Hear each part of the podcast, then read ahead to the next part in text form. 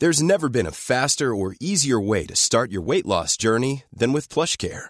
PlushCare accepts most insurance plans and gives you online access to board-certified physicians who can prescribe FDA-approved weight loss medications like Wigovi and Zepbound for those who qualify. Take charge of your health and speak with a board-certified physician about a weight loss plan that's right for you.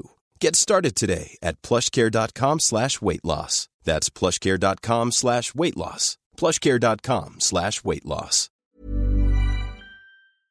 Les amis, bienvenue, j'espère que vous allez tous très bien, très très content de vous retrouver pour cette nouvelle vidéo en ce samedi matin pour lancer le week-end. Je vous propose un petit sujet original, c'est quel est le meilleur joueur créatif d'Europe? Entre dribble réussi, volume de dribble, centre qui aboutissent, etc.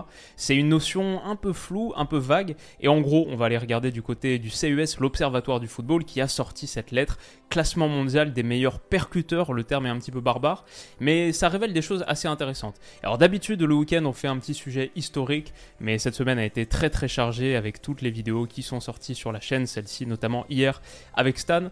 Et par rapport à trois semaines qu'on a fait la MSN, il y a deux semaines Robéry que j'ai adoré faire, et même la semaine dernière, week-end dernier, les 10 plus grands arrêts de l'histoire. C'est des vidéos qui demandent pas mal de temps, qui demandent de travailler un petit peu tout au long de la semaine. Comme ça a été hyper chargé, il ne me reste pas ce temps-là, il reste quelques heures là avant de partir en week-end.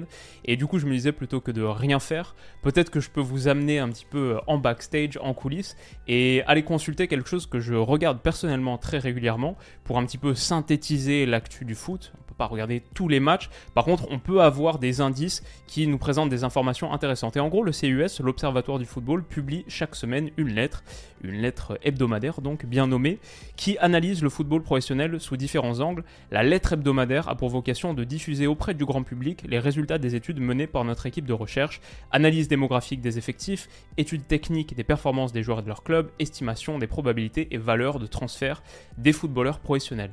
Et il y a quelques lettres sympas qui sont sorties récemment dont ça va être un peu l'objet central de la vidéo. Mais après, on regardera peut-être si on a le temps. Euh, Chelsea écrase la concurrence, en gros, juste une petite synthèse du marché des transferts hivernales et l'utilisation des joueurs formés, Athletic Club devant l'OL, dans les 5 championnats majeurs. Elle était plutôt intéressante, celle-là aussi. Donc voilà, si ça vous intéresse, installez-vous confortablement, sortez votre tasse de thé ou de café pour lancer le week-end, et on peut regarder du côté de la lettre classement mondial des meilleurs percuteurs. Et alors l'objet de cette lettre, c'était de regarder dans les championnats majeurs, pas que les 5, les autres aussi, mais de regarder dans les championnats majeurs les joueurs qui font le plus de différence en prenant en compte quelques statistiques particulières, c'est la fréquence de dribble, mais aussi de centre réussi. Donc, parce que parfois on a tendance à regarder le nombre de dribbles réussis, on sait que c'est une stat qui ressort souvent, même après les matchs, mais la fréquence elle est importante. Si tu réussis 3 euh, dribbles par match, très bien, mais si c'est 3 sur 10 tentés, il y a beaucoup beaucoup de déchets et c'est pas un très très bon ratio. Alors que si on regarde aussi la fréquence, si c'est 3 sur 3 à chaque fois, 3 sur 4, et pareil pour les centres, beaucoup de centres qui aboutissent, bon, on a un vrai joueur dangereux qui fait des différences en ayant relativement peu de déchets. Pour un joueur qui crée, il y a toujours du déchet, mais voilà, vous avez compris l'idée. Il y a aussi d'autres stats qui sont mobilisés, le temps de jeu pour que ce soit un peu plus représentatif, et le niveau sportif des rencontres disputées, forcément priorité aux joueurs qui disputent des rencontres des 5 championnats majeurs, j'imagine de Ligue des Champions, etc. Et on a donc un petit classement à la fin avec joueurs offensifs et joueurs défensifs sur une base 100, 100 étant le meilleur. Et vous voyez donc, non, la miniature ne mentait pas, même si ça peut sembler un poil surprenant. Et encore, bon, je pense qu'il y a beaucoup d'arguments qui vont dans ce sens. Ousmane Dembélé est le joueur qui a le meilleur indice de percussion sur les 365 derniers jours, au 1er février 2023. Donc base 100, ça c'est les joueurs offensifs, il y a aussi les joueurs défensifs. On voit que Joao Cancelo, qui vient d'être pris par le Bayern, est tout tout en haut de ce classement. Et ouais, on peut peut-être défiler ce top 100, il y a 100 joueurs qui sont répertoriés, et voir un petit peu ce qu'on en pense. Ousmane Dembélé, du coup, bon, pour moi c'est pas tant une surprise sur la fréquence de dribble réussi, il en passe beaucoup, notamment parce qu'il peut aller des deux côtés, euh, quasiment parfaitement ambidextre. Bon, c'est dur d'anticiper où il va aller et ça lui fait réussir beaucoup beaucoup de dribbles. Et ensuite on sait que même s'il y a encore du déchet dans la prise de décision dans le dernier tiers à la finition aussi où il est en deçà bah c'est un joueur qui donne beaucoup beaucoup de passes décisives. Je crois que la saison dernière il joue à 1500 minutes peut-être à peine ou 1800 il a un but seulement en Liga mais 13 passes décisives. Quand il est revenu il a donné tout un tas de caviar. Et encore cette saison juste en Liga il en a 5 bon malheureusement il s'est blessé pour un petit moment là. Il va vraiment manquer au Barça sur ces échéances notamment notamment United dans quelques semaines. Mais voilà, Dembélé tout en haut de ce classement, c'est pas si surprenant. Vinicius Junior dans la foulée, donc euh, bon, les deux ailiers du classique, du classico, qui sont aux deux premières places. Kevin De Bruyne troisième, ça c'est intéressant. C'est peut-être pas le gars auquel on pense le plus quand on pense aux meilleurs dribbleurs. On pense plus à des skillers, des ailiers euh, extrêmement créatifs qui ont toute une panoplie de gestes à disposition. Mais la réalité, c'est que oui, quand on regarde le foot, on connaît le Kevin De Bruyne dribbleur qui porte le ballon sur de longues, longues parcelles de terrain et qui fait souvent la différence, qui réussit une grande, grande proportion de ses dribbles. Là, c'est confirmé par les chiffres. C'était mon intuition visuelle. De Bruyne, les dribbles qu'il tente, il les réussit souvent. Et puis en plus, ce qu'il place très très haut dans cet indice, bah, médaille de bronze, top 3 des 5 championnats européens et les autres aussi, parce qu'on a par exemple des joueurs de Boca Juniors, on a des joueurs de l'Ajax, donc ça prend en compte plus que les 5 championnats majeurs. Si Kevin De Bruyne est aussi haut, bah, c'est aussi parce qu'il a tellement de centres réussis, sa qualité de centre est plus approuvée, et ça le place très très haut. On a deux joueurs de série ensuite, Kostic, Raphaël Leao, deux autres Français après Dembélé, Coman et Mbappé, qui sont très très bien représentés dans ce top 10, Alan Saint-Maximin juste en dessous, beaucoup de joueurs de première ligue, Gakpo, qui doit apporter à Liverpool, on voit qu'il y a quasiment chaque club de première ligue a son gars qui figure très très haut dans cette liste. Manchester City en a deux, De Bruyne et Phil Foden. Bellingham très très haut aussi, hyper intéressant vu son positionnement sur le terrain, un gars qui fait énormément de différence, super sens de la passe aussi.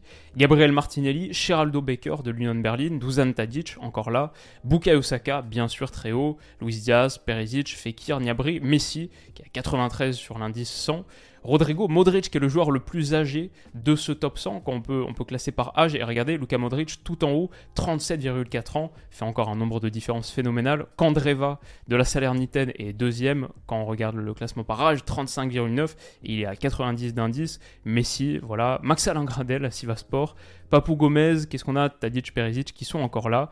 Et Gundogan Canales, que j'ai trouvé vraiment pas mal dans l'analyse de Betis Barça que j'ai fait il y a quelques jours, cette semaine, mercredi soir. Si on regarde maintenant les plus jeunes de ce classement, Andrelo Gabriel, Jude Bellingham, Moussiala, Bellingham et Moussiala, bien sûr, même pas 20 ans les deux, et très très haut. Michael Hollis de Crystal Palace, qui s'est mis en lumière il y a quelques semaines, bien sûr, contre United avec ce magnifique coup franc.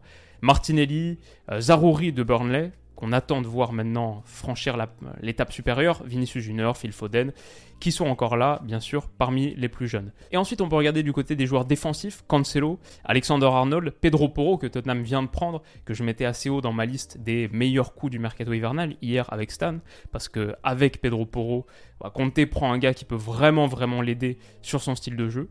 Marco Acuna qui est encore là, Théo Hernandez, Rhys James, Nuno Tavares, Alfonso Davies, Robertson, on l'a pas dit, et ouais, bon, pas mal de gars qu'on connaît. Si on classe par âge, Malo Gusto, tout en haut de ce classement des joueurs les plus dangereux, percutants et créatifs avec ballon parmi les joueurs défensifs grâce à son âge, et Quentin Merlin. Donc euh, deux Français, deux gars qui représentent la Ligue 1, même trois avec Vanderson, Neko Williams à Nottingham aussi, qui apparemment fait pas mal de différences.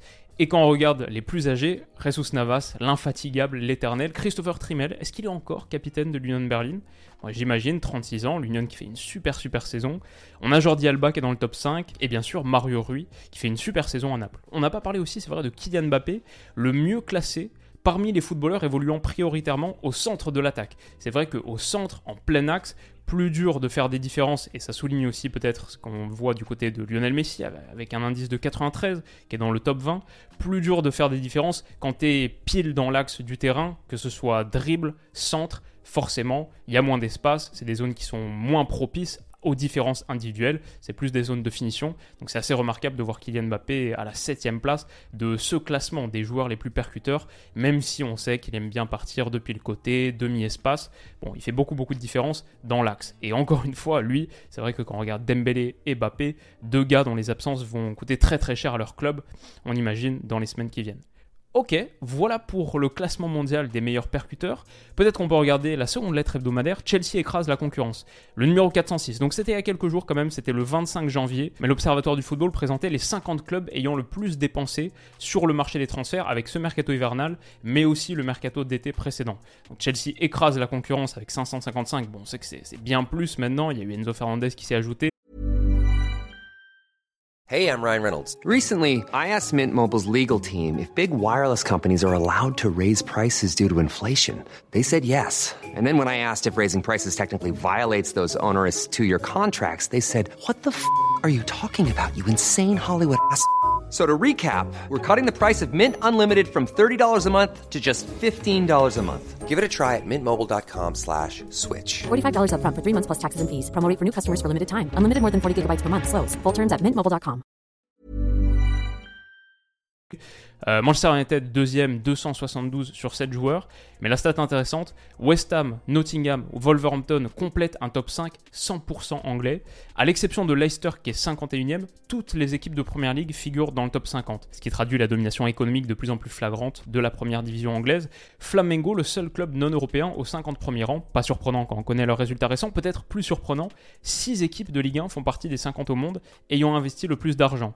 PSG, OM, mais aussi Rennes, Nice, Lens, Monaco. Et c'est des chiffres qui ont vraiment augmenté sur les derniers jours du mercato. La Ligue 1, je crois, elle dépense 130 millions au total sur ce mercato hivernal, ce qui en fait d'assez loin le deuxième championnat qui a le plus dépensé des 5 majeurs. Bien sûr, la, première ligue, je crois, c'était 900 millions, mais derrière, c'est la Ligue 1 à 130. Ensuite, je crois que c'est la Bundes, peut-être un peu moins de 100. Et Serie A plus Liga cumulés sont à 60 à peine. C'est assez dingue. Ça, c'est sur le mercato hivernal, bien sûr. Je ne parle pas du mercato estival d'il y a quelques mois. Donc, les sommes dépensées en indemnité de transfert, même si c'est pas tout, tout à fait à jour, Chelsea, United, West Ham, Nottingham, Wolverhampton, et ensuite seulement Barça, PSG, Bayern, mais ensuite, tout de suite, on enchaîne Leeds, Arsenal, Liverpool, Tottenham, Man City, Newcastle, 6 Anglais ensuite, Ajax, Southampton, et Southampton, la lanterne rouge de Première Ligue, c'est dingue de se dire qu'elle est devant des clubs comme Leipzig, Dortmund, à la rigueur, ok, Real Madrid. Benfica, Juve, le football, oui, il a changé et on peut lire en filigrane dans la position du Real et de la Juve ici, bon, ce désir de Super League de plus en plus pressant où Agnelli et Florentino Pérez sont aux avant-postes, l'appel de leur vœu, on comprend mieux pourquoi. Et puis la troisième lettre, celle dont on parlait tout à l'heure, l'emploi des formés, à quel point les clubs des cinq championnats majeurs utilisent leur centre de formation bon, bah, pour nourrir leur effectif professionnel. Et on voit, comme on en parlait, l'Olympique Lyonnais, 52,1% des minutes cette saison ont été disputées par des joueurs formés au club, un total qui a encore plus augmenté, on le voit avec finalement un âge moyen des formés qui est assez élevé par rapport à d'autres, 23-9, 21-6, 21-8, etc. Relativement élevé parce que les retours de la casette de Tolisso contribuent à faire grimper ce total. Et sinon, bah, c'est très basque, Athletic Club évidemment pour les raisons qu'on sait, mais Real Sociedad aussi, Osasuna aussi, Montpellier, Toulouse, Barça, à part Fribourg, ce top 6, 7, 8 même, il est très France un peu du sud, Espagne un peu du nord. C'est intéressant, peut-être des particularités territoriales, géographiques, locales. Brighton, Chelsea, Real Madrid, Chelsea, Real aussi, qui utilisent beaucoup leurs joueurs formés.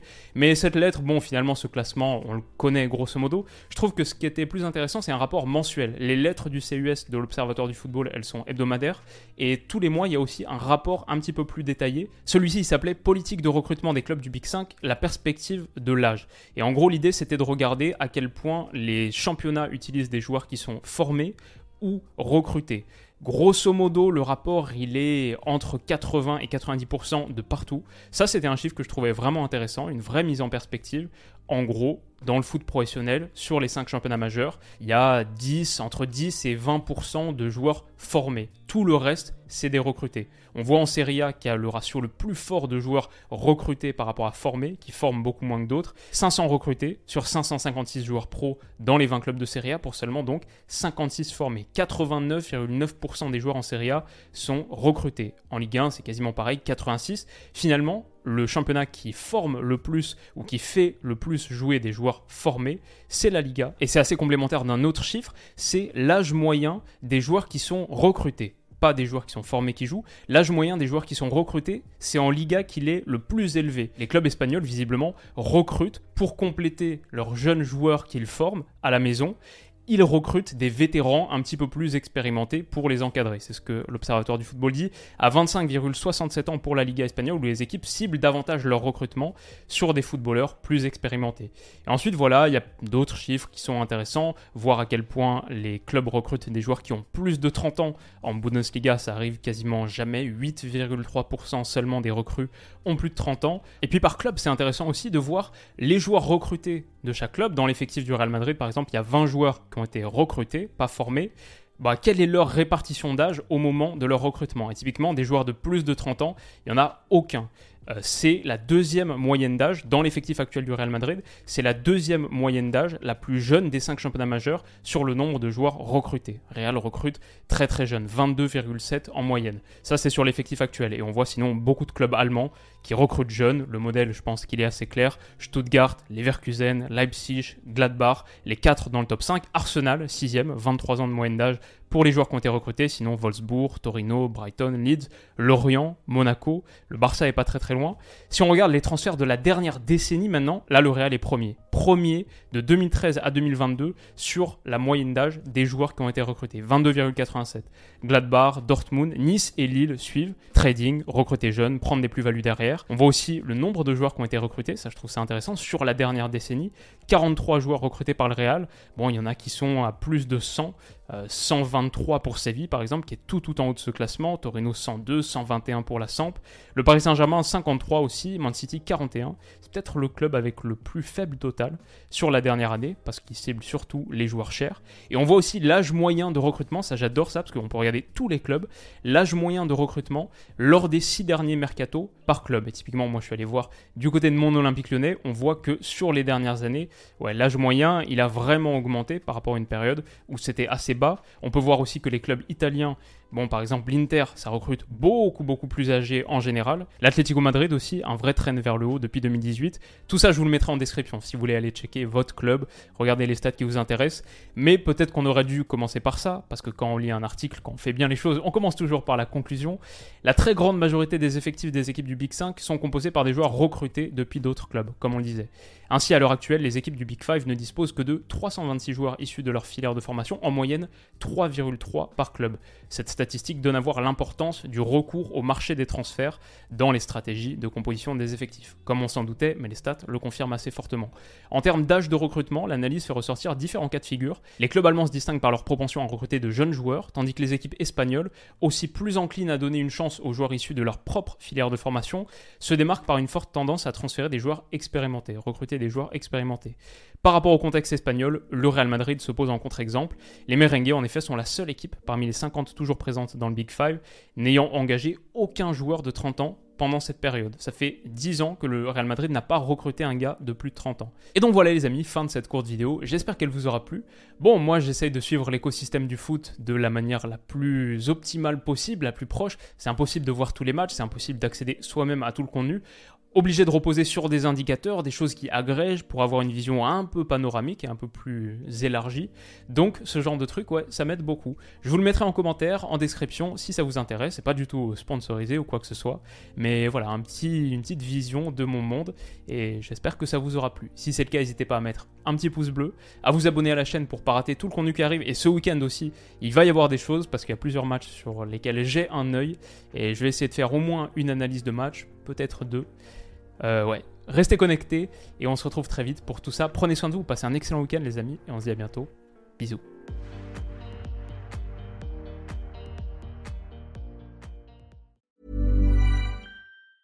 Even when we're on a budget, we still deserve nice things.